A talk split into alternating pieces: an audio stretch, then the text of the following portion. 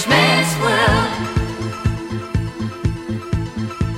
A man like that is hard to find, but I can't get him off my mind. Ain't it sad? And if he happens to be free, I bet he wouldn't fancy me. That's too bad, so I must leave.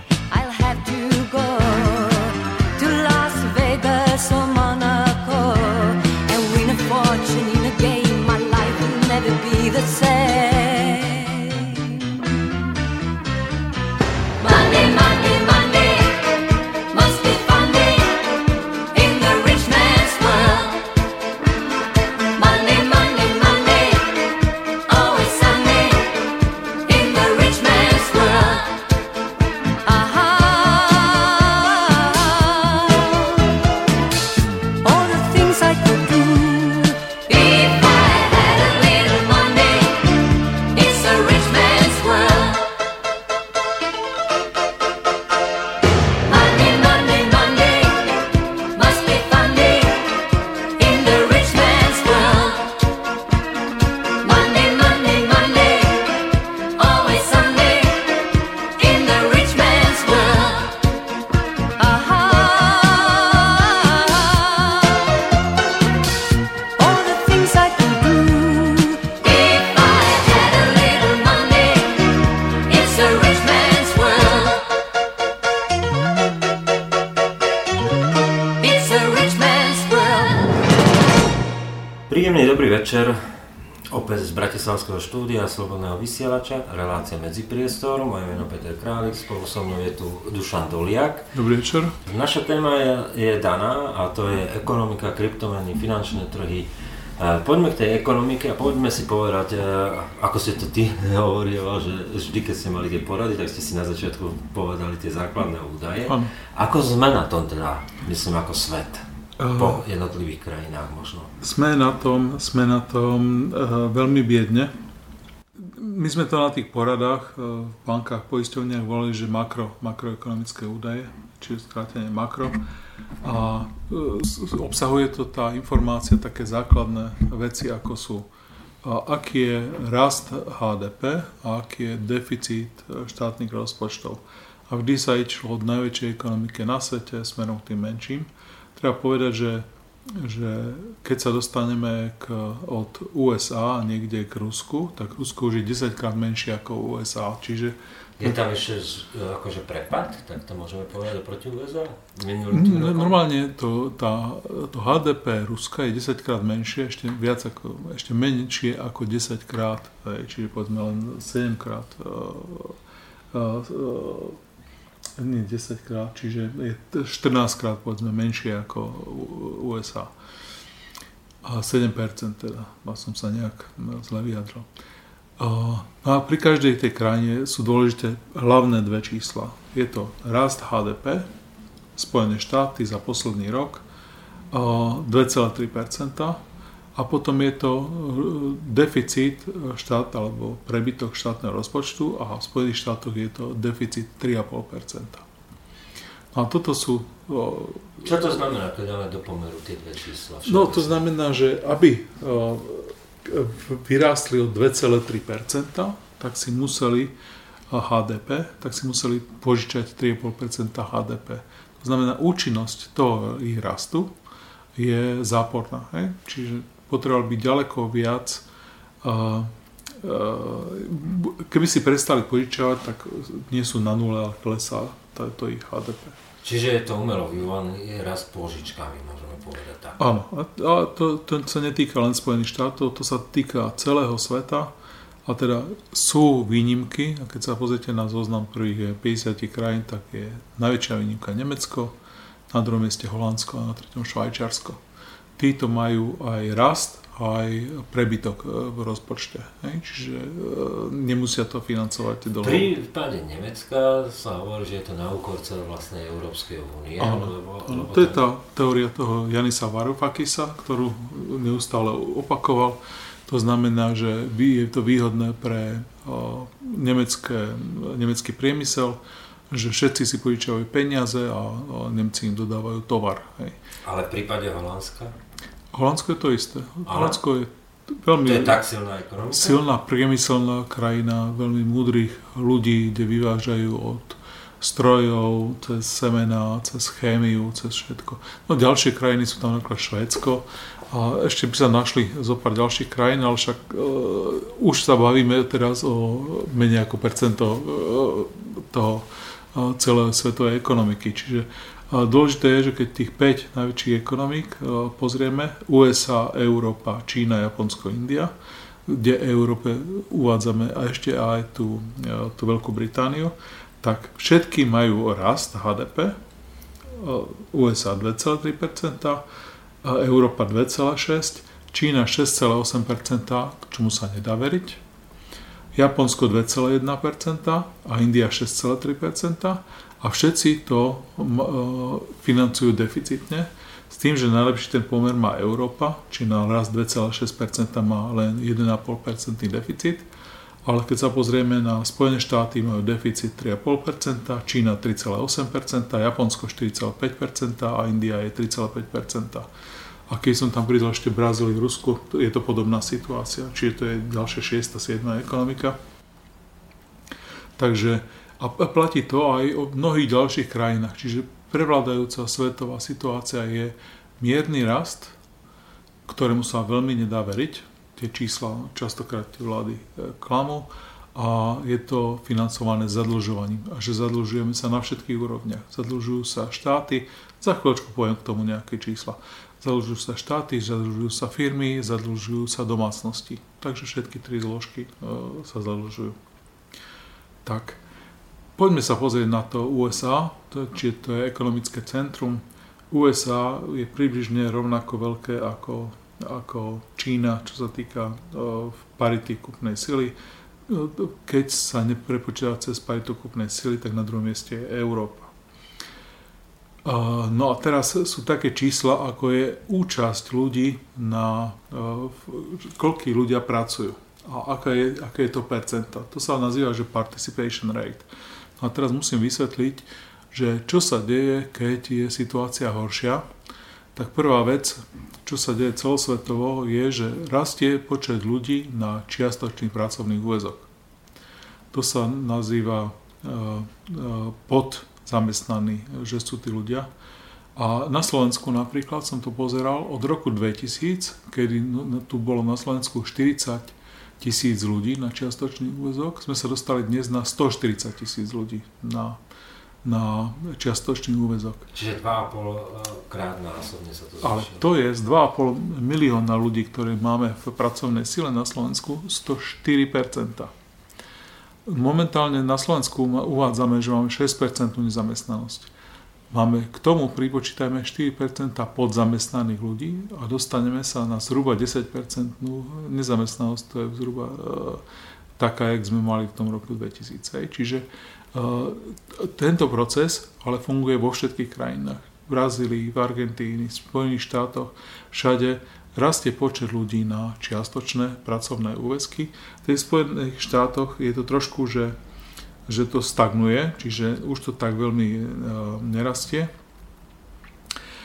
lebo v Spojených štátoch, teda keď hovoríme o nich, tak rastie počet uh, obyvateľov, a zároveň rastie aj počet ľudí zamestnaných. Čiže keď sa pozrieme na počet ľudí, ktorí sú zamestnaní a nebudeme sa pozerať percentuálne, tak nám sa bude zdať, že však čoraz viac ľudí je zamestnaných. Ale keď sa pozrieme na, na ten uh, údaj, ktorý sa volá participation rate, na počet uh, podiel ľudí, ktorí sú zamestnaných, tak to teraz asi rok stagnuje, ale predtým to klesalo.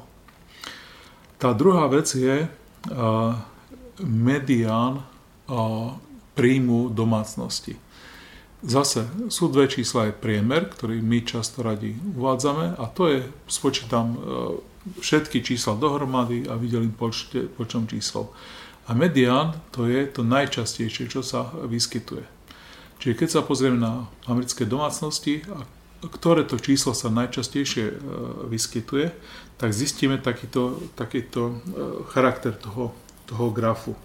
Že a momentálne máme päťdesiatdeväť tisíc dolárov príjem medián, mediánu, čiže väčšiny tých domácností, na a je to na domácnosť, čiže dva dospelí, dve deti.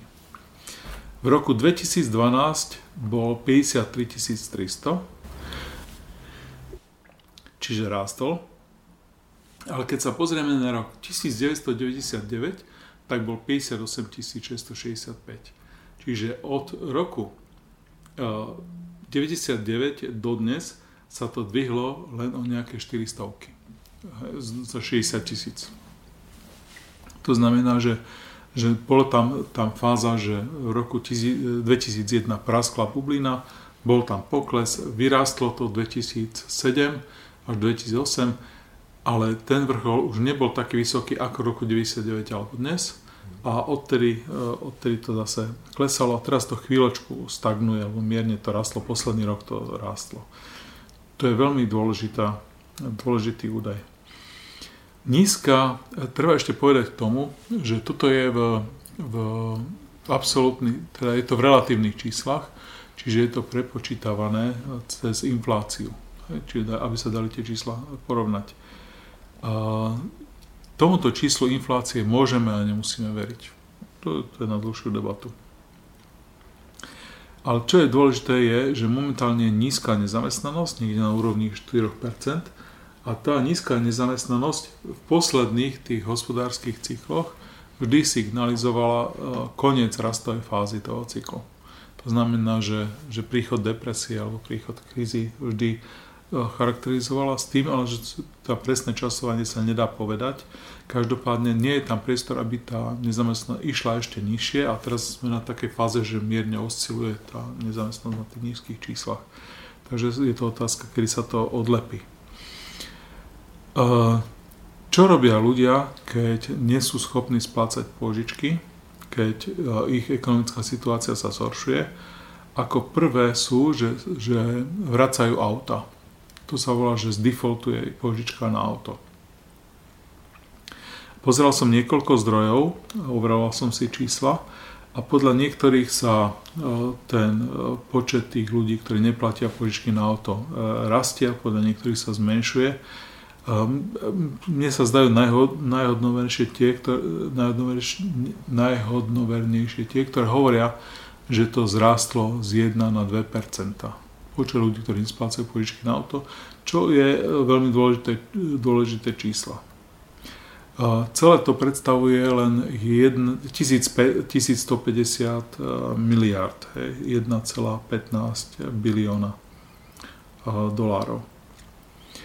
Ďalšia vec, ktorú treba pozerať, sú študentské pôžičky a ich default rate, počet ľudí, ktorí vyhlásia krach a že ich nesplácia, je len nula celá jedna percentá, čiže to je veľmi malé. A čo je veľmi dôležité, je počet študentov, čo niekedy nestihli splátku, je na dvadsaťpäť percent, čo dá sa vysvetľovať tak, že no, dali zlý prevodný príkaz alebo nemali na účte a doplnili tam a tak ďalej. Ale neskôr, neskore splátky má cca desať percent, a rastie to mierne z osem percent za posledných desať rokov na, na dnešných desať percent. Treba povedať, že študentská požička Spojených štátov je to, čo nemôže skrachovať. Hej. Tam, tam sa to musí splatiť. Na ostatných môžem vyhlásiť osobný bank, bankrot a nemusím platiť, ale na študentskú požičku musím platiť. Čiže čísla vyzerajú Spojených štátov no lepšie ako pred rokom, ale vyzerajú stále rovnako zle. Nehovoril som schválne ešte o dlhoch, ešte k tým dlhom sa chcem vrátiť trošku, trošku neskôr. No a potom sú z týchto krajín, keď by som mal prebrať, tak Európa, aj, aj Spojené štáty, aj Japonsko tlačí peniazy, tlačia peniaze, ale U S A už to zastavili to tlačenie, Japonsko tlačí veselo a Európa tiež, čiže neustále takéto kvantitatívne uvoľňovanie. Takéto kvantitatívne uvoľňovanie. Stále zachraňujeme nejaké banky, ale na verejnosti sa už o tom veľmi e, nerozpráva. No a teraz je e, krajiny, ktoré som sa chcel trošku bližšie zastaviť, je Taliansko. Keď sa pamätáme, tie problémy Grécka začali na úrovni dlhu stotridsať percent voči há dé pé. Taliansko už dnes má stotridsať tri percent. Dlh, e, deficit má dve celé štyri percenta, nezamestnanosť na úrovni jedenásť percent, či je zrelé na tú situáciu s Gréckom. My sme sa z Grécka poučili, takže asi budú zachraňovať Taliansko a talianské banky spôsobom, jak to robia teraz. To znamená, Európska centrálna banka natlačí peniaze, dá ich, vyslovene ich daruje talianským bankám, ktoré za to nakupujú talianské štátne dlhopisy. Nerobí to priamo ako kedysi v prípade Grécka.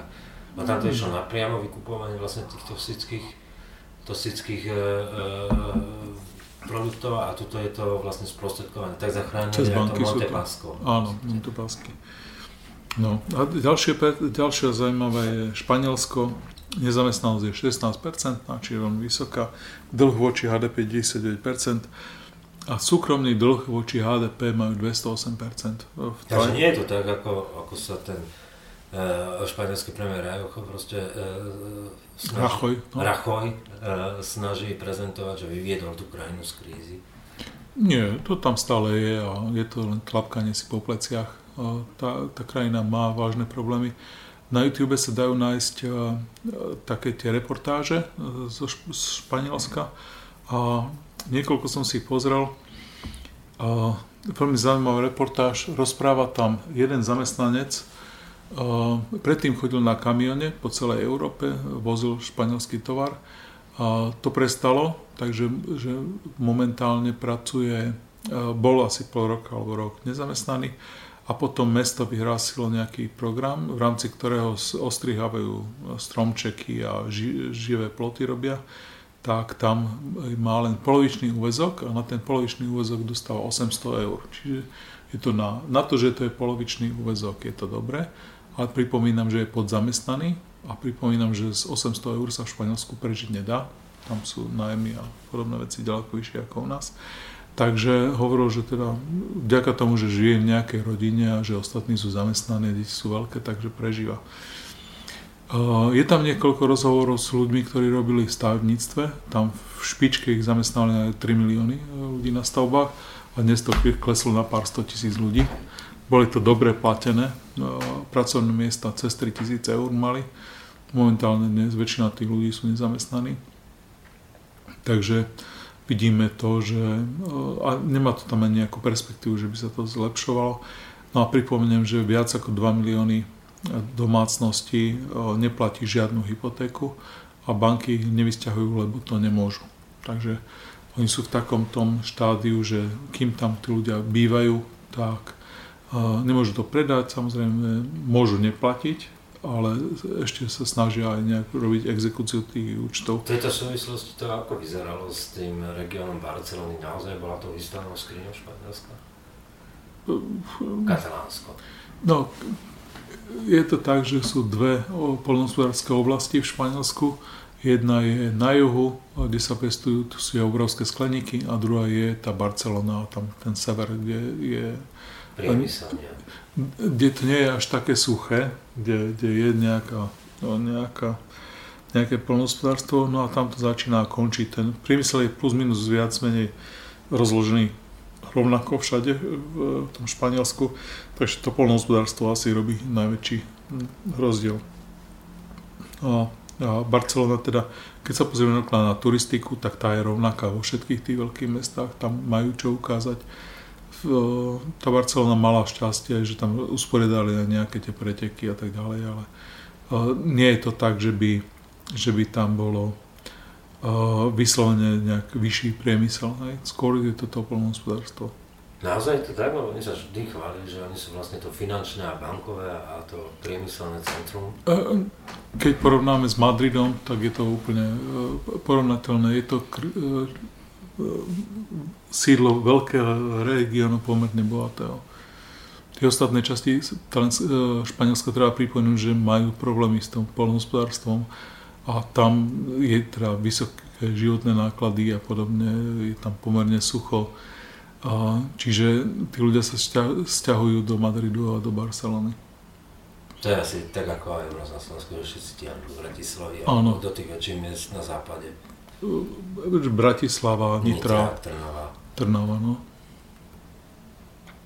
Čiže... A poďme v Nemecku. Je naozaj tak tá situácia v Nemecku, že stále platí, že je to tá uh, krajina v najväčšom poriadku?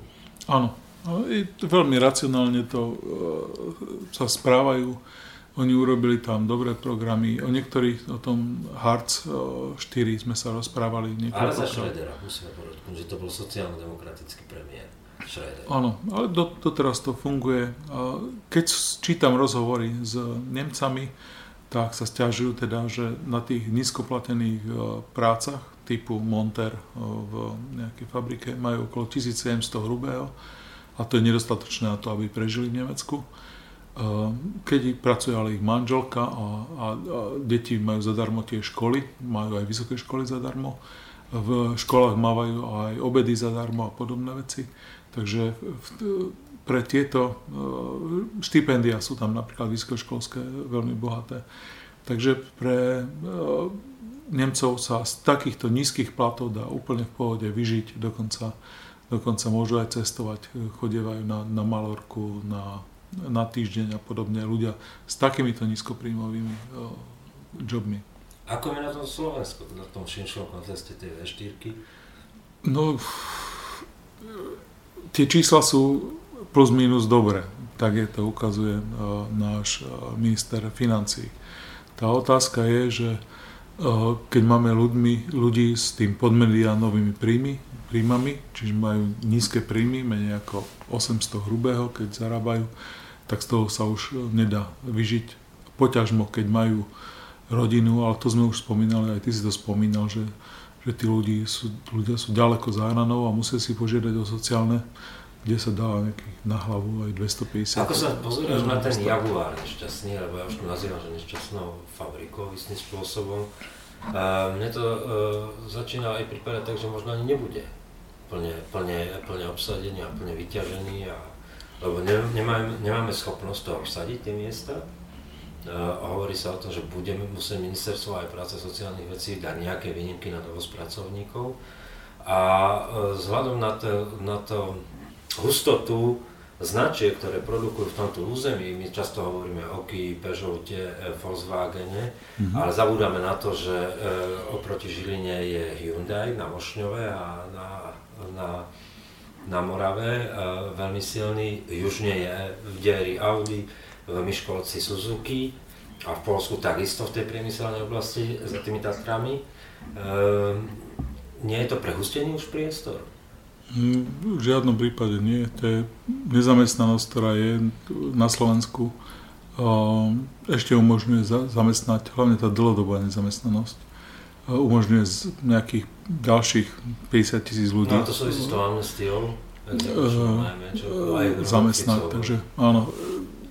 Každopádne, každopádne fabriky malé, čiže do tisíc zamestnancov môžu ešte vznikať na niekoľkých miestach Slovenska, je tam priestor.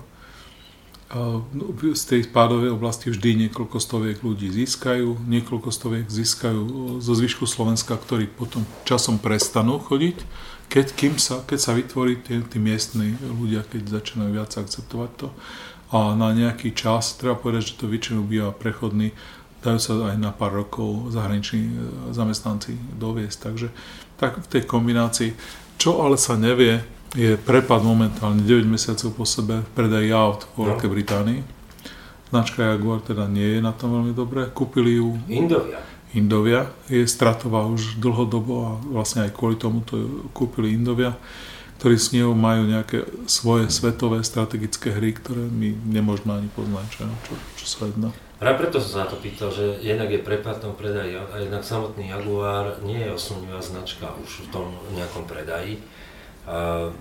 Samotný Jaguar má problémy, v princípe nielen Jaguar, ale však aj iné značky, Číňania už a, a kúpili SAP, ak si pamätáš, no. Švédsky. Zase treba povedať, že na Slovensku, vieme to z Volkswagenu, sa vytvára, vy, vyrábajú najkvalitnejšie auta vo Volkswagene, z celé skupiny, ak sa pamätám dobre.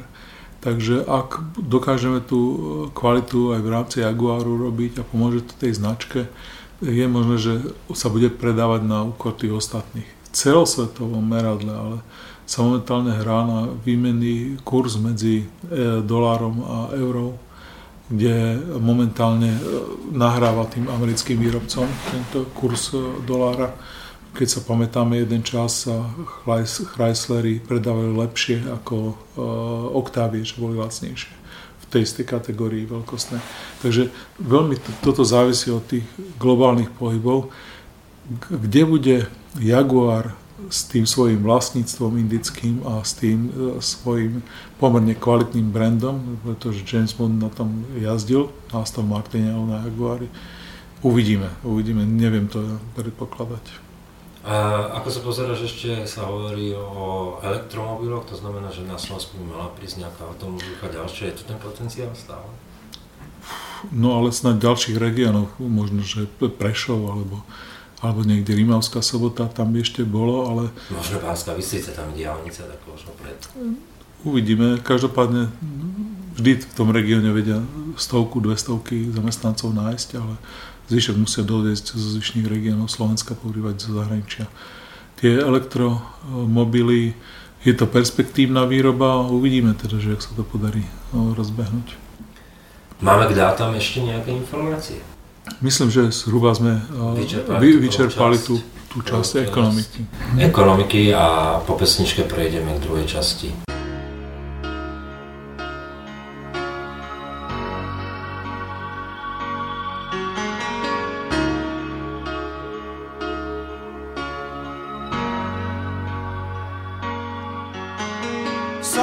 Adesso ti sorprenderai,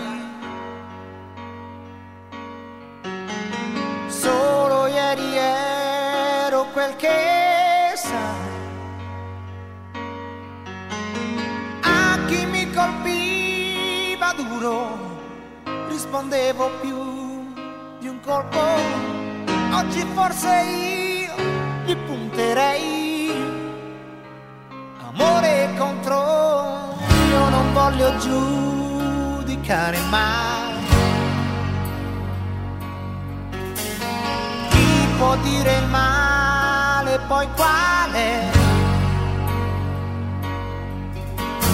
ma davanti ad ogni sfida che si incontra nella vita, con l'amore io l'affronterei, almeno proverei. Amore contro chi lo tradirà, amore contro la stupidità, rispondere così, credendoci fino in fondo, amore contro il peggio.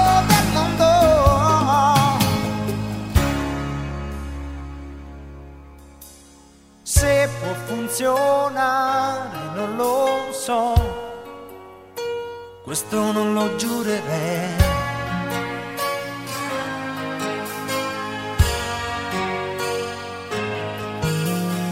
ma se un altro mondo poi non c'è, cosa si può fare?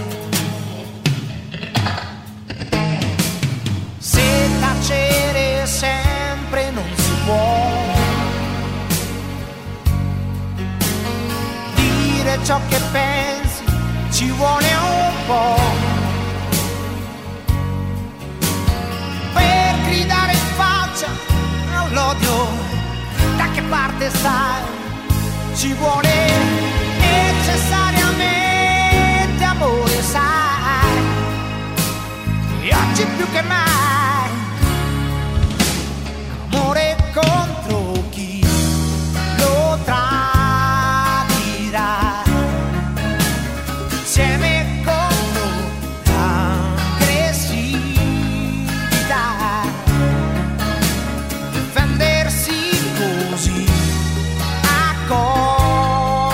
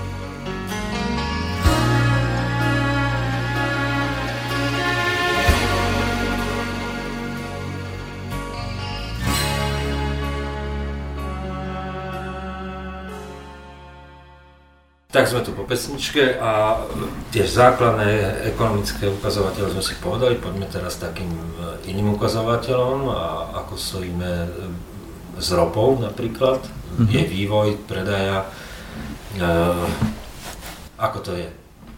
No, sme za vrcholom, to je tvoja obľúbená téma. To, to je moja obľúbená téma. A v júli bola ropa štyridsaťšesť, teraz hovorím o vé té í rope.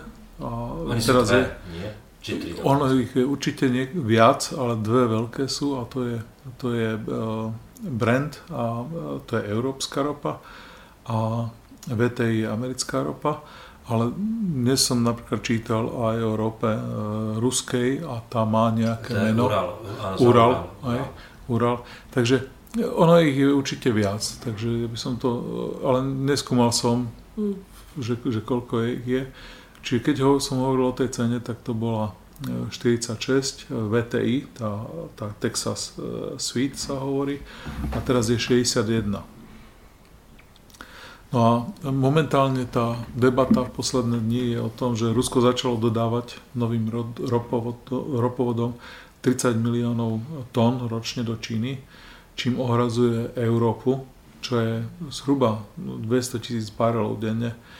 No a toto by som chcel dať najprv do nejakého kontextu, aby poslucháči pochopili, že, že aké je to veľké tých dvestotisíc barelov denne.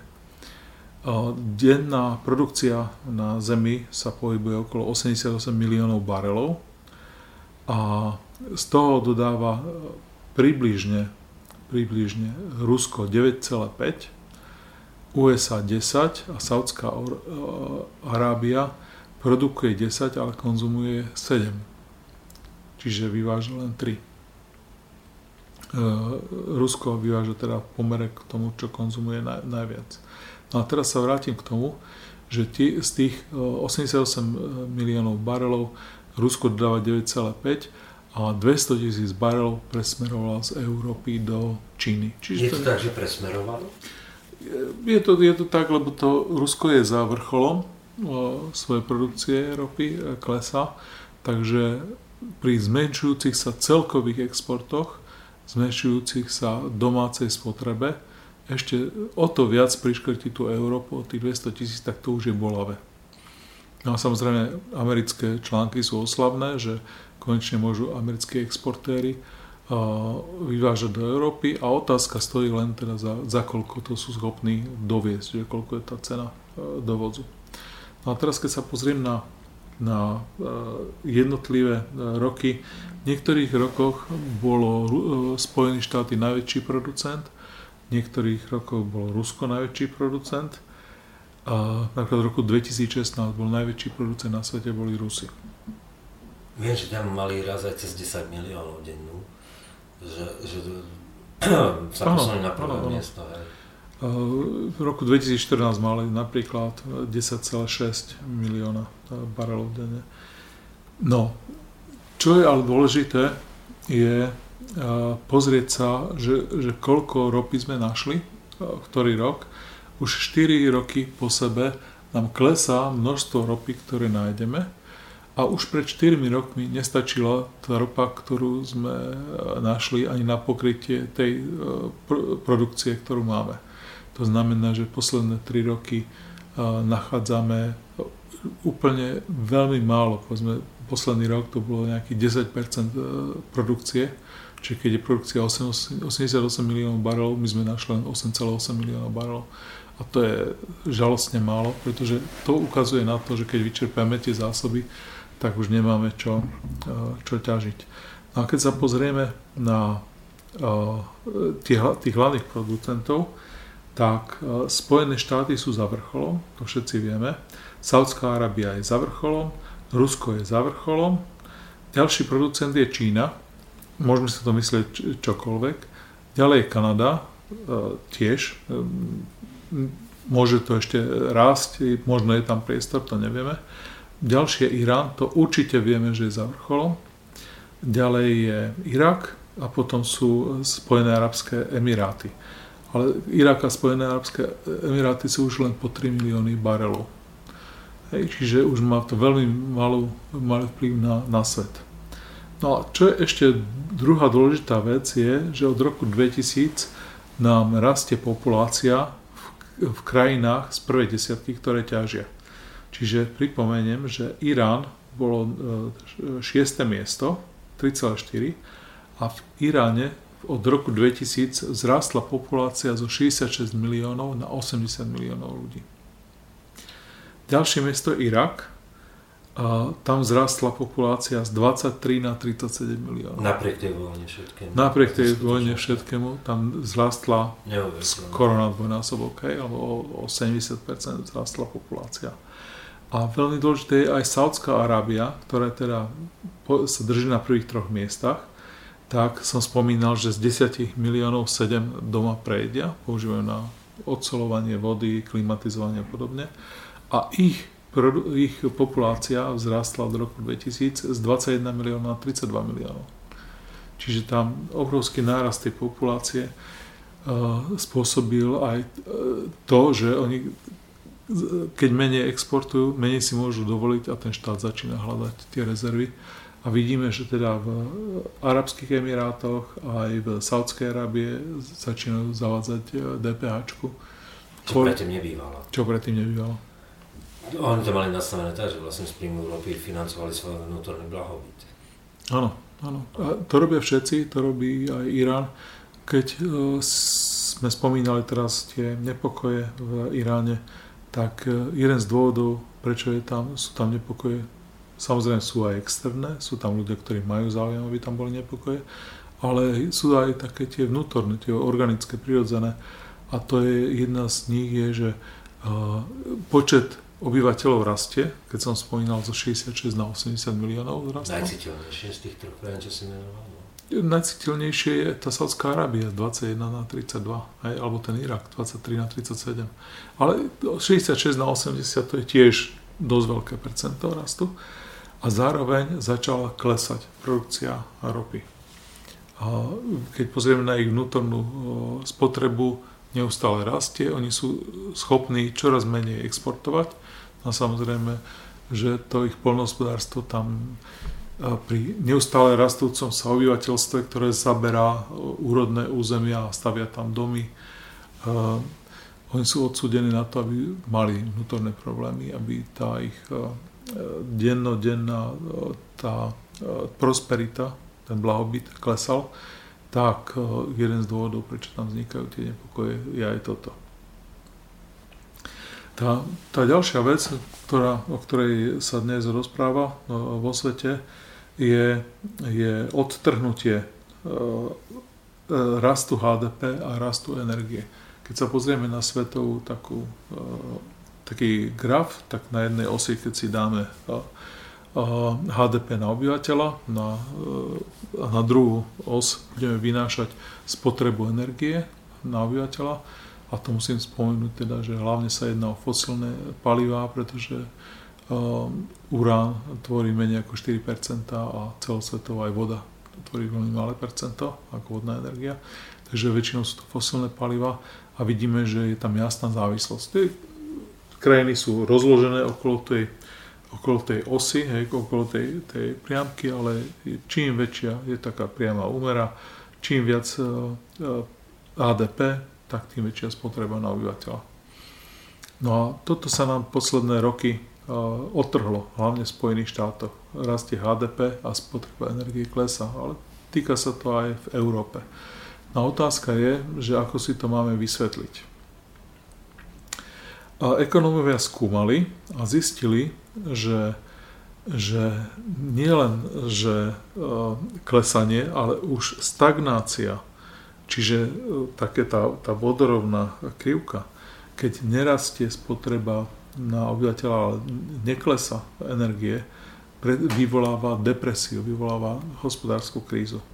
Takže napríklad v Spojených štátoch bola ten vrchol roku devätnásťsedemdesiat, potom to kles, desať rokov to stagnovalo a, a toto viedlo k veľkej e, hospodárskym problémom v sedemdesiatych rokoch. Čiže toto je veľ, veľmi dôležitá vec, že ako máme interpretovať ten náš blahobyt, že či ten blahobyt už sa odohráva len v našich hlavách a spočíva v tom, že máme čoraz dokonalejšie aplikácie a stiahujeme čoraz viac hudby z internetu, alebo je blahobyt to, že sme schopní sa odviesť niekam na dovolenku, a, alebo je blahobyt to, že sme schopní jazdiť na veľkom buráku s veľkým, veľkou spotrebou benzínu. Keď sa pozrieme na samotný ropný priemysel v Spojených štátoch, tak už niekoľko rokov, myslím, že už sa to blíži k ôsmym rokom,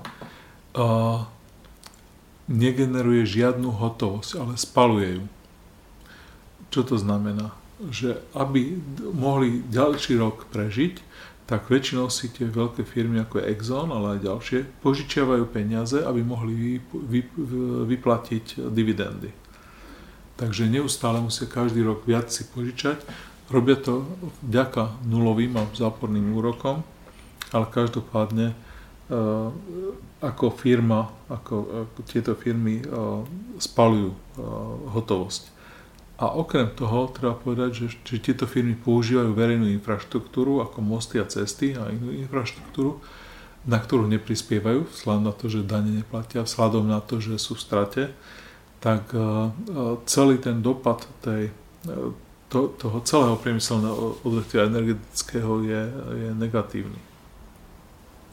No a keď sa na toto pozrieme, tak uh, tu vzniká debata V, v Spojených štátoch, ale teda pridali sa k nej viacerí svetoví ekonomovia, o tom, aké sú záväzky do, do budúcnosti. No a upozorňujú, že záväzky nie je len dlh voči há dé pé, ktorý je sto šesť percent v Spojených štátoch, je, je, ak sa pamätám, v Európskej únie je na úrovni je na úrovni osemdesiatdeväť percent, ak sa pamätám dobre. A, ale pridáva sa tam ďalšie záväzky. Pridáva sa tam za prvé sociálne poistenie. V Spojených štátoch teda vypočítal úrad, ktorý robí rozpočet, že bude deficit rast v nasledovných rokoch kvôli tomu, už len z titulu toho sociálneho poistenia. Ďalšie sú zdravotné poistenie, zdravotná starostlivosť. To je rovnako, rovnaký záväzok ako dlh. My vieme, že sme vybudovali nejaký štandard teraz, že čo sa platí a čo sa neplatí z verejného zdravotného poistenia. Ak by toto malo pokračovať do budúcnosti, týka sa to aj, týka sa to aj sociálneho poistenia, aj zdravotného poistenia, tak tieto záväzky sú nesplatiteľné. No a samozrejme, pri tom všetkom tá debata je aj o tom, že všetky tieto záväzky sú zároveň, zároveň záväzkami v budúcnosti umožniť človeku spotrebovať určité množstvo energie. Pretože všetka tá naša prosperita sa nemeria len v počte stiahnutých pesničiek, ale aj v množstve energie v kilowatthodinách, ktoré sme schopní využiť. Na ekonómovia, ktorí sa tomu venujú, hovoria, že my ešte musíme tieto naše záväzky, čo týka sociálneho poistenia, zdravotného poistenia a podobne, diskontovať o to, o čo, sa, o čo vzrastie cena týchto energií. Čiže znížiť? Čiže ešte znížiť. Áno. Aby vedel poslucháče, diskontovať znamená znížiť. Znamená znížiť. Čiže o ďalšie percentá teda bude. Čiže sme na trajektórii, kde budeme chudobnejší? Budeme všetci chudobnejší a teda tá diskusia je celosvetová, veľa ekonomov sa do nej. Ako, ako je to s tými bridlicami v Amerike? Možno teraz tak nepatrične do toho schádzam, ale uh, tie informácie sú dosť protichodné. Tam ten zväz tých producentov bridlic hovorí o tom, že tie čísla, ktoré vydáva ten ich úrad, sú nadhodnotené. No. V tom potenciáli ich, uh, uh, ako to je? Ja by som to prirovnal k prirovnal by som to k nejakému veľmi drahému drahému autu. Skúsim tú analogiu ešte vymyslieť nejak lepšie, ale v zásade bridlice stojí to veľa. Nie sú riešením. Nie sú riešením. Je, je veľmi finančne náročné ich čerpať, tú ropu z tých bridlic. A alebo všetku nekonečnú ropu. To je aj hlbokomorská, aj arktická. Hej, čiže v hlbokých moriach dva kilometre do hĺbky, to už je hlbokomorská a takisto arktická ropa. Dá sa čerpať, sú na to projekty, je to veľmi drahé. Čiže pri cenách šesťdesiatjeden sa to neoplatí, pri cenách sto až stopäťdesiat sa to oplatí. Ten problém, ako hovorí Gail Tverbergová, je, že my máme problém s energiou od dvadsať dolárov vyššie. Všade na dvadsať dolárov vyššie je už tak drahá, že spôsobuje nám stagnáciu ekonomickú. Takže v pásme šesťdesiatjeden dolárov sa vôbec nebavíme o tom, že tá spoločnosť by mohla nejakým spôsobom sa rozvíjať. A tá bridlicová ropa, aj každá iná ropa, človek začne vždy vrtať na tom mieste, kde má najlepší návrat tej, tej, toho daného. To sa volá, že sweet spots, hej. Také tie a, sladké a, miesta, kde, také, kde, kde sa to dobre robí. No ale v, e, tieto miesta sme si na väčšine nálesk sme si vyčerpali. Na tých miestach bola slabá návratnosť, kde sme to vyčerpali. Momentálne to, to priemyselné odvetvie, odvetvie nabehlo na krivku, ktorá sa volá úspory z rozsahu. Čiže čím viac sa niečo opakuje, čím väčšie skúsenosti s tým máme, tak tým by mali klesať náklady. A tie aj klesajú. Sa im podarilo skutočne z deväťdesiat dolárov stlačiť na, na štyridsať. Niektoré náleziska dokážu byť pri štyridsať dolárov ziskové. Ten problém je ale, že netýka sa to všetkých a oni už niekoľkokrát skrachovali tie firmy, ktoré sa tomu venujú. Ty si hovoril, že tam dokonca predávajú nejaké young bondy, alebo... Junk, junk, junk bondy. Junk bonds, aj to sú také tie dlhopisy, kde človek nevie, že či to bude, zarobí na tom, alebo prerobí. Tak to sa volá, že junk. Takže tie sú vysvetlené najviac s tým bridlicovým biznesom. A tie za päťsto miliárd, myslím, že... ak sa vám tam dobre, tak uh, vlastne skrachovalo v lete minulého roka. Tieto súvisia, tými bol tento biznis financovaný, spaluje, celé tá priemyselné odvetvie spaluje peniaze a, a o to viac spaluje tento uh, priemysel uh, nekonvenčný ropy, tie peniaze, čiže... No, ale oproti tomu ide Elon Musk a jeho Tesla, ktorá je vyslovená na štátnych dotáciách a celý biznis je štátne dotácie. To nie je ekonomický model úspešný predaja. Hej, to nemá ten klasický, že dopyt ponúka. Je to vybudované na dotáciách. Áno, ale je to, je to férové. Aj na dotáciách sa vybudovať, na službách štátu sa dá vybudovať firma. Ak napríklad pripomeniem ten, ten projekt atomovej bomby v Spojených štátoch, kde sa do toho zapojili tisíce firiem, ktoré už dnes neexistujú. Ale bolo to fér, Amerika to potrebovala urobiť atomovú bombu, tak tie firmy vznikli a prosperovali a zarobili a potom zaniknú. Hej. Čiže to je úplne normálne, normálny jav. Tie firmy, ktoré ťažia tie bridlice, tak oni za desať rokov vyrástli a žiaľ tento rok alebo minulý rok dosiahli vrchol. V dvetisícsedemnásť pravdepodobne dosiahli vrchol a bude to klesať. No a oni vznikli za desať rokov a ten, o desať rokov o nich nikto nebude vedieť pravdepodobne.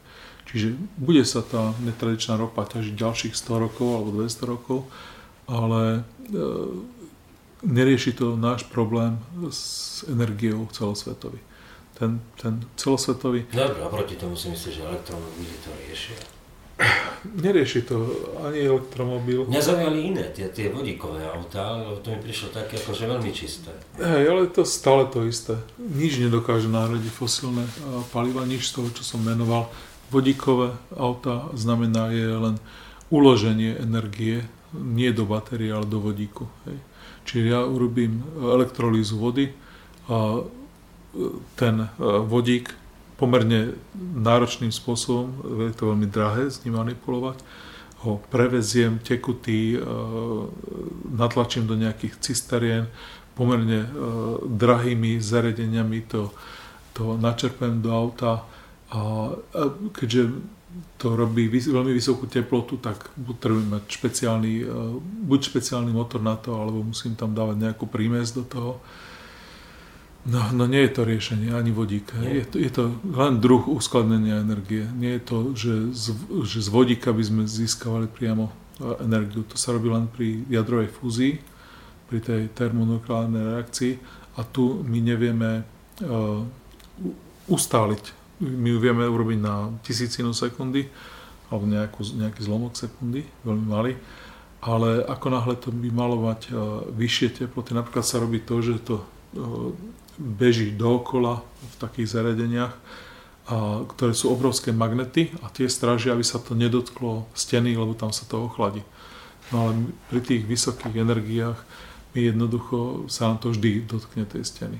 No, alebo riskuje... Čiže v takom aute by sa sa mohol odviezť iba raz, keby to bol na tej jadrovej fúzii. Áno, áno, a, a veľmi ďaleko až niekam na, na, na mesiac. By si dopadol, jak stano radi, že, že keď vybuchne atomová bomba, tak vždy si láhaj petami k nej. No. Výbuchu, v centru výbuchu a ona to odpovedala, kurník, ale kde si už potom budem hľadať tie pety? No. Takže nie je to riešenie, nie, nie sú riešenie, ani tie batérie nám pomôžu pre tie uh, netradičné, netradičné uh, formy energie, pre vietor a solár. Momentálne sú nové druhy batérií s vysokou kapacitou, tie sú na báze grafénu, to je uh, uhlík, ten môže kryštalizovať v rozličnej štruktúre a, a momentálne e, myslím, že to boli Fíni. Áno, Fíni e, vyvinuli e, také nanotrubičky, nanotubes, na ktorých sú také nanoguličky. No a toto má momentálne najväčšiu tú kapacitu. Keď sa to dá z týchto nanotrubičiek s tými guličkami, e, sa vyrobí prášok, ten prášok sa dáva na e, normálne platničky z vodiča, čím nám napríklad e, veľmi tenký, tenkú kovovú, e, kovový, taký, takú fóliu, na ňu tu zdrsním, na, nanesiem na to grafénový prášok, nanesiem elektrolyt, typicky e, kys, roztok kyseliny fosforečnej, nanesiem zase grafénový prášok, e, ďalšia vrstva vodiča, e, izolant, a takto tam to navrstvím niekoľko a stočím dohromady. Vznikajú také valčeky, alebo Samsung momentálne buduje uh, bat, uh, veľkú továreň na, na baterky v Maďarsku. Tak tam sú také do mobilov, tu sú také ploché, že sú tie platničky na sebe vo vrstvách. Tak tam dokážeme, uh, je niekoľko údajov, ktoré sa pri tých baterkách. Uh, ten prvý údaj je, že aký veľký prúd dokážeme z toho získať a aké veľké napätie. Ten druhý údaj je, že koľko kilowatthodín, že ako dlho to uh, dokáže. No a my to vieme, my to vieme v týchto grafénových uh, uh, batériách. Momentálne sa robia uh, veľmi veľké, uh, veľmi veľa energie vieme tam uložiť. Uh, čiže toto je nejaké perspektívne. Elon Musk ešte v Austrálii, čo má ten projekt, ten je na litium-ionových batériách uh, založený. Každopádne ešte stále sme ďaleko za tým, aby celý tento cyklus, tá veterná elektráreň s jej údržbou, postavením... Záloha tam musí vždy byť každé také... S tými batériami a s tým všetkým a, a s tou zálohou, tak ešte stále sme na veľmi vysokých cenách. Práve tie obnoviteľné zdroje a vlastne tieto veterníky a, a iné biomasa sa spôsobili návrat aj ťažby čierneho a hnedého uhlia v niektorých krajinách ako záloh. My sme tam niekde okolo vrcholov aj s tým čiernym a hnedým uhlom, uhlím. Tak, keď si poslucháči pozrú tú moju knihu, ktorú dostať teraz ešte stále, tak volá sa globálne zdroje a sú tam krivky všetky nakreslené. A to uhlie tiež sme niekde na vrchole alebo možno už aj za vrcholom, kde veľmi rýchle v následujúcich desiatich rokov to bude klesať. Čiže plyn momentálne nie sme na vrchole, ale tiež do roku dvetisíctridsaťpäť dostaneme na vrchol a potom to začne klesať. Takže ako, čo sa týka fosilných palív, ako také celkové fosilné palíva v kilowatthodinách na obyvateľa budú klesať. Aj vďaka tomu, že nám rastie populácia, aj vďaka tomu, že stagnuje a nerastie už ťažba. Uh... A tie populačné kriky, keď si hovoril, mňa teraz napadlo vlastne krajiny, ktoré som menoval, sú muslimské krajiny. Áno. že, že aj tam je vidieť ten rozpor medzi Európou, ktorá stárne a prepadá sa vlastne demograficky do seba, do vnútrania, mm. tak na druhej strane sú tie, tie muslimské krajiny, ktoré, aj muslimská populácia v Európe, ktorá rastie. No.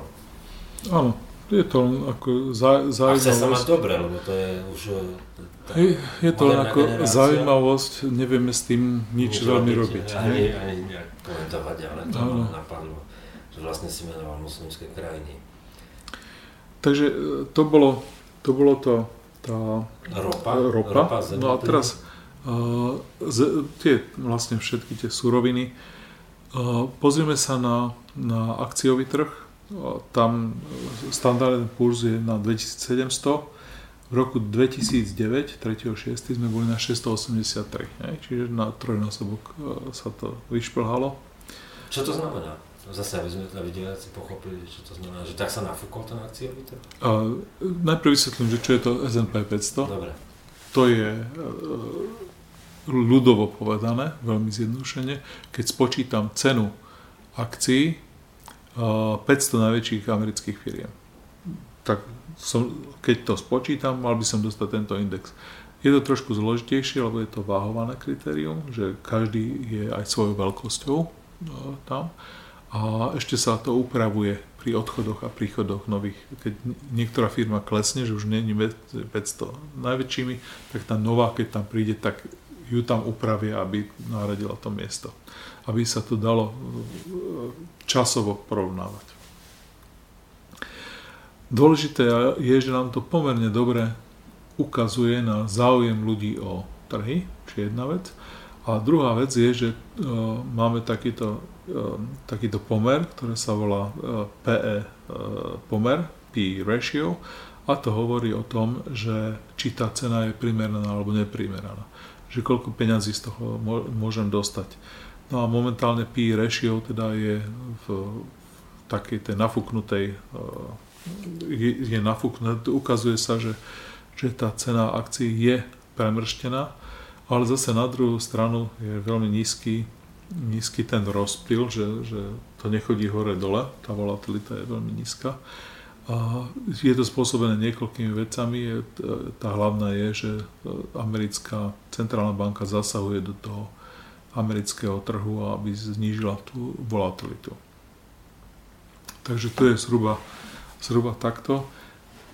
Teda ešte raz, akcie rastú, rastú, ale po fáze, keď už je to bublina, že sú nafúknuté a čaká sa teda, že dokedy sa to neprepadne. Takže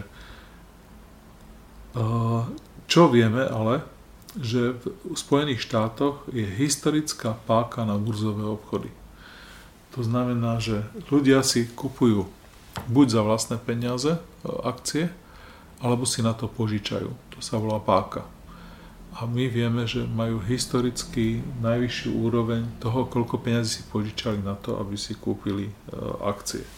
To sa považuje tiež za veľmi nebezpečné, pretože vo chvíľu, keď to začne padať, dokáže to veľmi negatívne ovplyvniť tú ekonomiku. Ľudia sa budú mať veľmi rýchle pocit, že schudobneli. Ďalšia dôležitá ukazateľ je kapitalizácia voči há dé pé. To je, keď spočítam všetky, každú jednu akciu vynásobím krát počet vydaných akcií, to sa nazýva kapitalizácia alebo trhová hodnota nejakej, nejakej firme. Keď to spočítam za všetky akcie, tak Tá hod- a porovnáva sa to s há dé pé, tak tento pomer sa blíži k roku dvetisíc, keď bola tá bublina na amerických, na technologických akciách. Čiže to je ďalšia, ďalšia negatívne varovanie. A ďalšie je z uh, index, ktorý sa volá Shiller Case, uh, index uh, cien domov, a ten sa blíži k vrcholu z roku dvetisícšesť. To bolo teda ešte pred tým pádom dvetisícosem. Čiže v, v bubline sa blíži? Je to, je to v bubline, a to hovorím o americkej. Áno. V mnohých krajinách je tá, tá bublina ďaleko väčšia. V Hongkongu sa to blíži k tomu bodu, keď bol prepad Hongkongu, realit, to bolo iný rok, nebol to v tých istých rokoch ako v Spojených štátoch. Čiže vidíme, že, že je tam bublina na nehnuteľnostiach, bublina na akciách, pravdepodobne aj na dlhopisoch. No a teraz som hovoril, že ešte budem hovoriť o tom dlhu. Globálny dlh vzrástol za posledných deväť mesiacov o šestnásť tisíc miliárd, o šestnásť biliónov a dosiahol dvestotridsaťtri biliónov. V roku dvetisícdva bol len osemdesiatšesť biliónov, tretina z toho, čo je teraz. Od roku dvetisícdva do dnes to zrástlo na trojnásobok. Dnes je dlh voči globálnemu há dé pé tristodvadsaťsedem percent. A pozrieme sa na jeho štruktúru.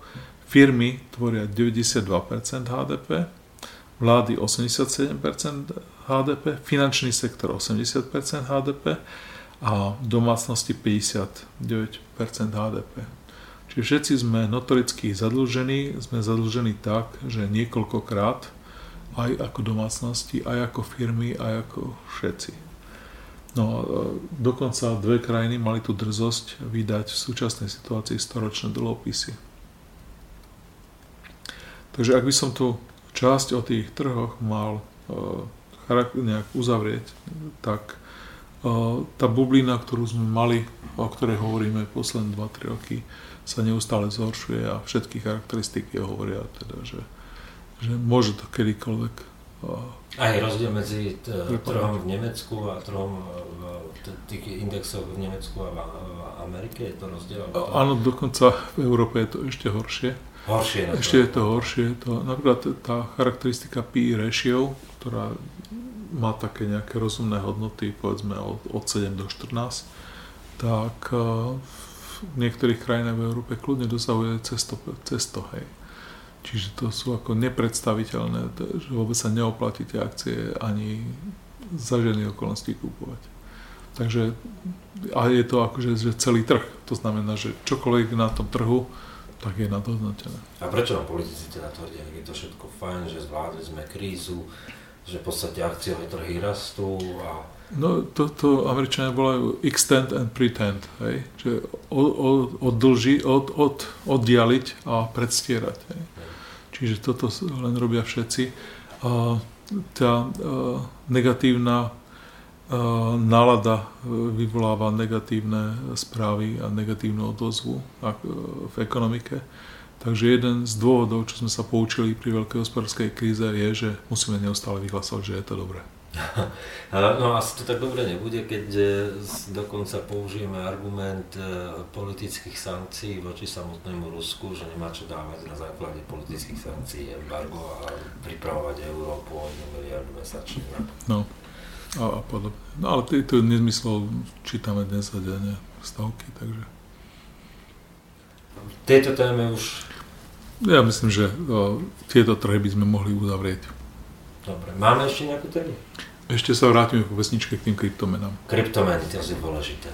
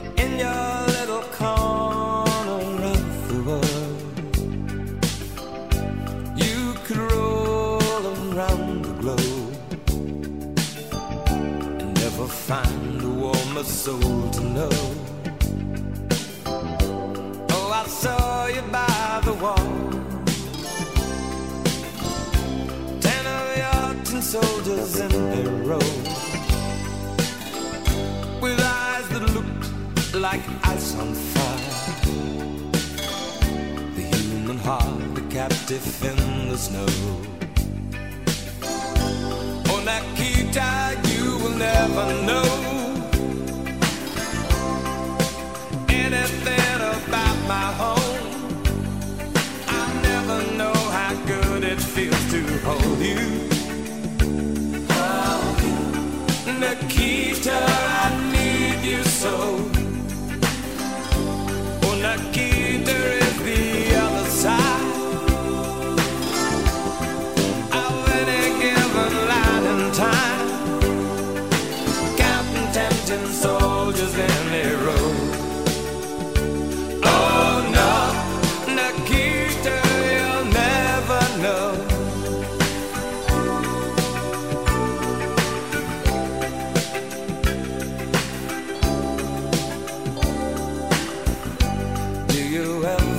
dream of me? Do you ever see the letters that I write? When you look up through the wire, Nikita, do you count the stars at night? And if there comes a time, guns and gates no longer hold you in,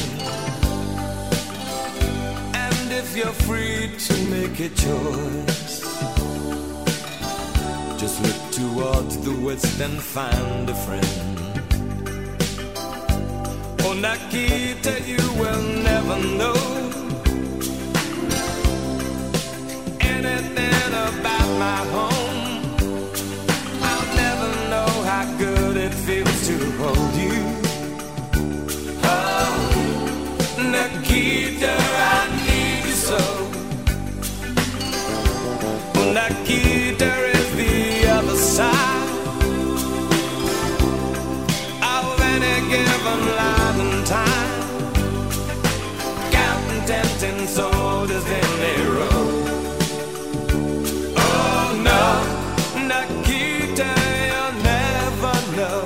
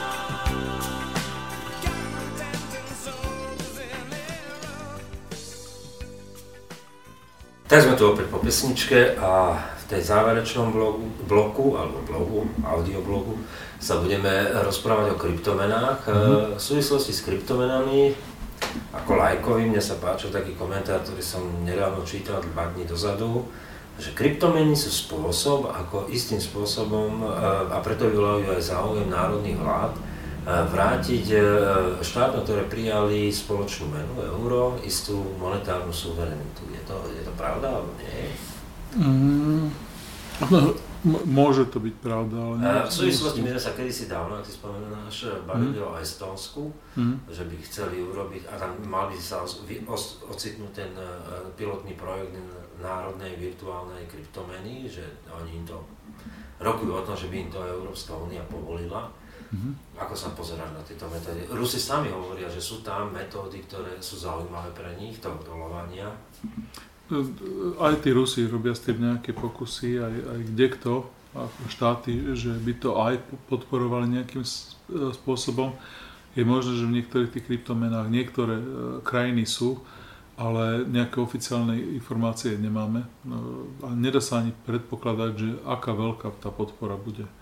Čiže hovorí dnes o, o tom, že že nejaká kryptomena bude mať a dostane dlhodobú podporu, je, je veľmi zložité. By som sa ale ešte vrátil na začiatok a povedal, že aký je, aké je miesto tých kryptomien v, medzi tými ostatnými menami, ktoré sa používajú, medzi tými ostatnými peniazmi. Lebo toto bude zaujímať, zaujímať a, a ľudí. No tak tá, tá prvý rozdiel je, že, že mena ako je euro alebo dolár je platidlo, ktoré je vynútené štátom na svojom území. A v tomto, v tejto mene sa musia platiť dane a musí sa viesť účtovníctvo. Väčšinou to, je to takto. Málo ktoré krajiny pripúšťajú, že môže za účtovníctvo na jej území a faktúry vystavať ešte v nejakej inej mene. Ale už som sa s tým stretol. Napríklad Čierna hora, euro. euro. Ale balkánske krajiny väčšinou no. používajú nejakú druhú menu. Hej, takže... S výhľadom prístupu asi. Takže to, to sú tie regulárne meny, ktoré majú to vynútenie štátom, to je tam veľmi dôležité. Na druhej strane kryptomena sa podobá, sa podobá tým tulipánovým cibulkám, o ktorých sme sa rozprávali už v niekoľkých reláciách. Pre poslucháčov, ktorí sú noví, pripomeniem, že, že bola v Holandsku tulipánová mánia, kde vystúpali ceny cibuliek na neviem, stopäťdesiat násobok dennej mzdy o, o, pracovníka, nejakého, nejakého o, človeka. A potom bol pád a, a pri potom páde sa tie ceny zreálnili. No a jediný... To sa hovorí, že bola prvá bublina v dejinách. Tak zrejme aj boli ďalšie, to je tá, čo sa najčastejšie o, spomína. No a teraz jaká je tá podobnosť s kryptomenami? Je, je v tom, že tak, jak cibulka, jej cena rástla, lebo všetci si mysleli, že to má tú cenu. Keď s ňou obchodovali, samozrejme, keď bol o ňu záujem, tak jej cena rástla. A potom na jednej mieste sa pozreli, že aké sú reálne hodnoty za tým a, a tie, tie ceny sa prepadli. Tá, vypestovanie ďalšej cibulky nestalo veľmi, veľmi veľa. Pri bitcoine je ale ten rozdiel, že ten bitcoin vyťažiť je čoraz ťažšie, alebo tú inú kryptomenu. Takže za tým je nejaká taká hodnota a existuje. Podobné mánie, keď hovoríme o tých tulipánoch, tak podobná mánia bola s, so známkami, s modrým Mauriciom a s ďalšími, kde sa ich cena vyšplhá na milióny o, dolárov. A zase je to vec, ktorá je obmedzený počet štyri alebo päť kusov a, a na základe dopytu a ponuky sa cena vyšplhá tak, tak vysoko. Samozrejme, že je to štyri malé modré papieriky, o, ktorých užitková hodnota je, je nula celá nula, takže jediná cena je v tom, že je o to záujem. Ten, tá hodnota tej kryptomeny je teda rovnaká v tomto. Za kryptomenou, aj za tým modrým Mauriciom, je hodnota v tom, že na nejakú, na nejakú cenu sa to už vyšplhalo, a za tú cenu sa dá to nejakým spôsobom obchodovať. Či dá sa za to kúpovať CDčka, dá sa za to stiahovať teda hudba, dá sa za to nakupovať na mnohých port- portáloch. Že existujú bankomaty na Slovensku bitcoinové? Áno, zrejme existujú aj bitcoinové bankomaty, takže má to, má to svoje miesto, má to svoje opodstatnenie. Môže to ešte rásť, aj celosvetovo, aj v rámci Slovenska, môže to prekročiť ďaleko väčšie číslo. Že či to nahradí e, lokálne meny, no asi nie. Vláda vždy má právo mať monopol na to, že vynúcuje u obyvateľstva, a, aby viedlo účtovníctvo a aby, aby e, platilo dane v tej národnej mene. E, samozrejme, že ak by vlády usúdili, že, že tie kryptomeny majú nejakú výhodu, tak môžu si jednu z tých kryptomien osvojiť a tam je momentálne na výber skoro zo stopäťdesiat mien. Ja pripomeniem teda, že celo, celková kapitalizácia toho trhu je už dnes, teda minule som to nesprávne uvádzal, že tri miliardy dnes je sedemstošesťdesiatosem miliárd, čiže to je veľmi veľa. Spolu do, všetky tie všetky kryptominy dohromady, keď vynásobím o cenu jednotky a počet jednotiek, dostanem sedemstošesťdesiatosem miliárd.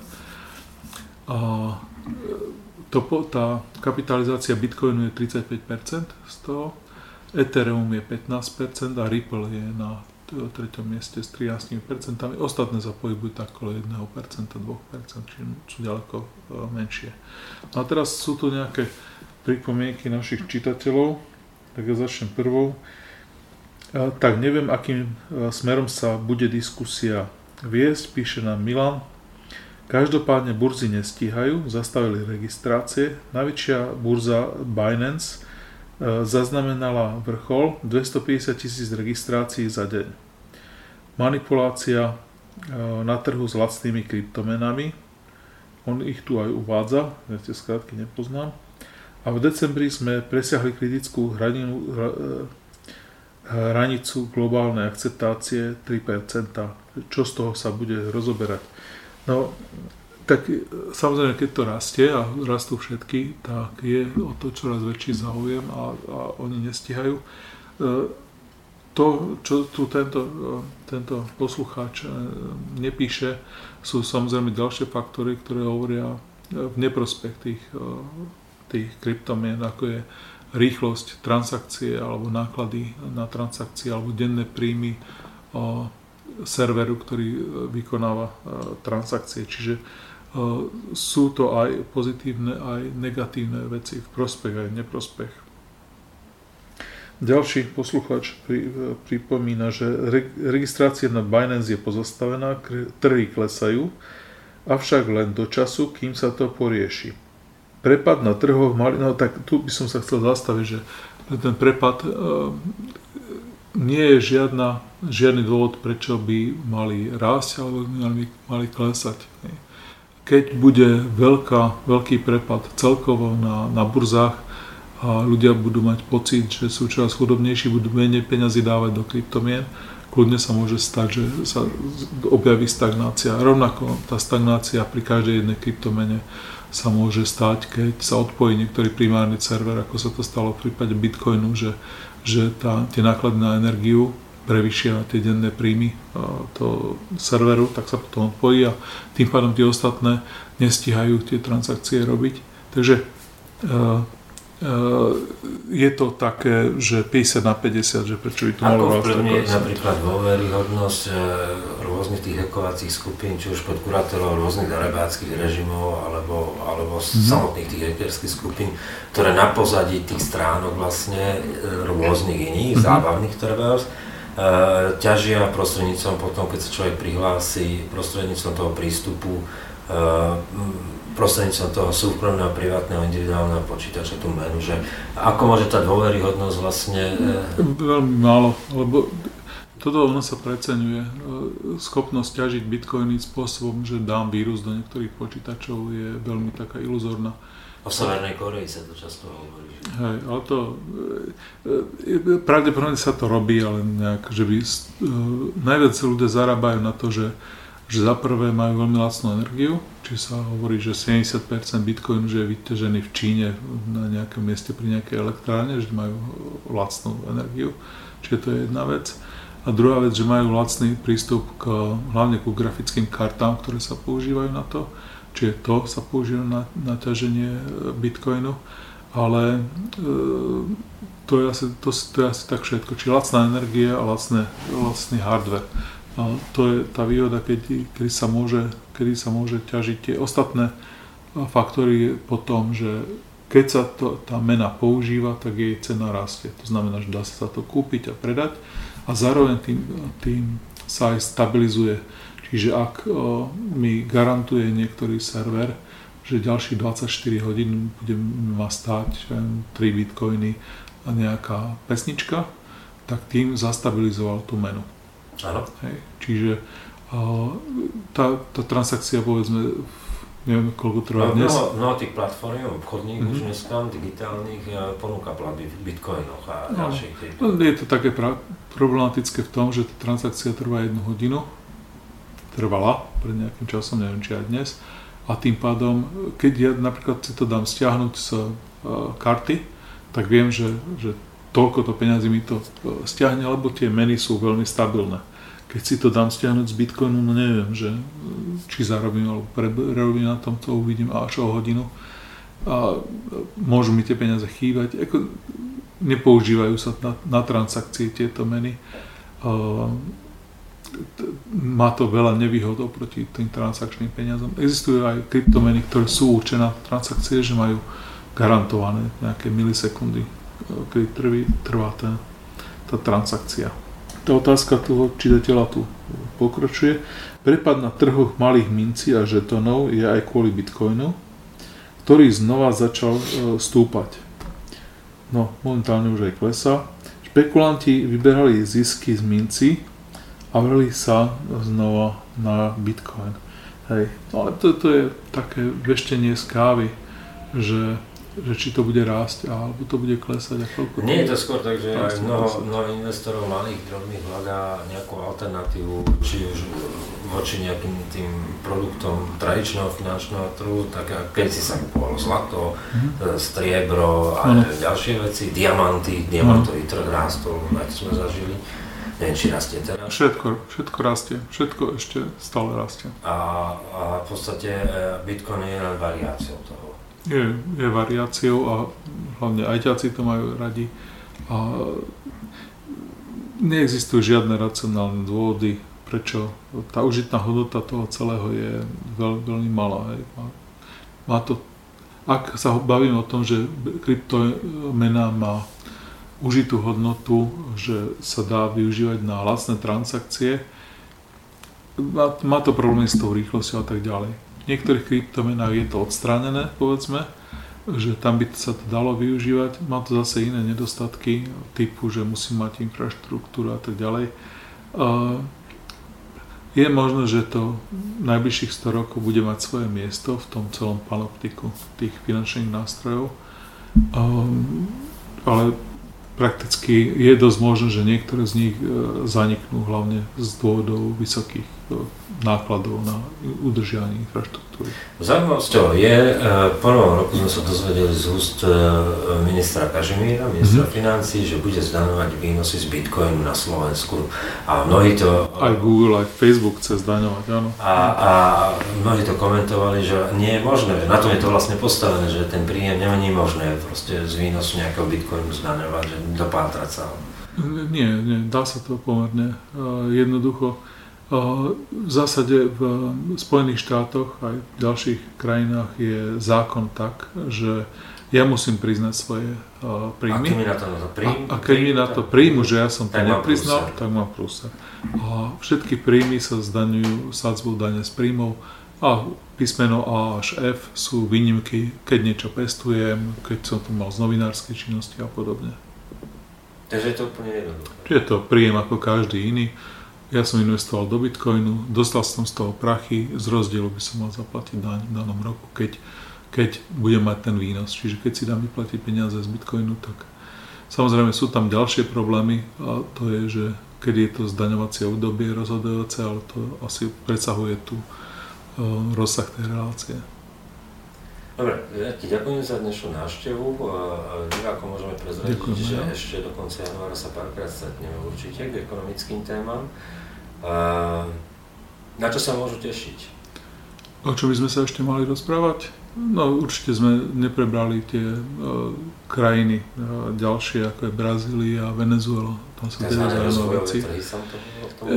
Nie, napríklad vo Venezuele je, je celkové sa tá krajina, krajina rozkladá, takže budeme sa rozprávať o tom, že ľudia vyberajú popolnice a podobne.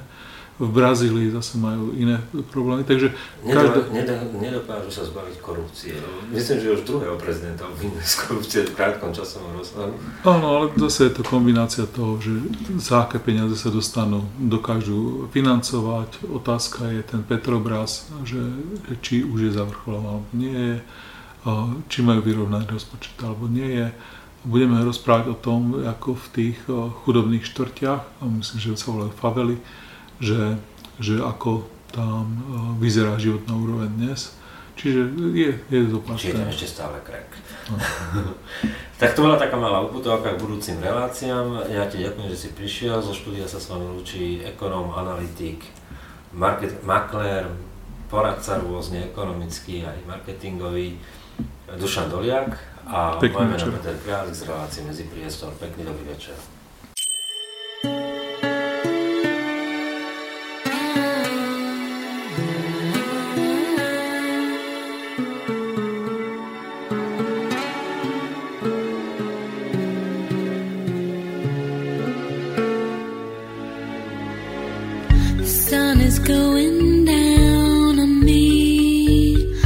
She surrenders to the sea, so still the night and fly with me. I'm calling, I'm calling.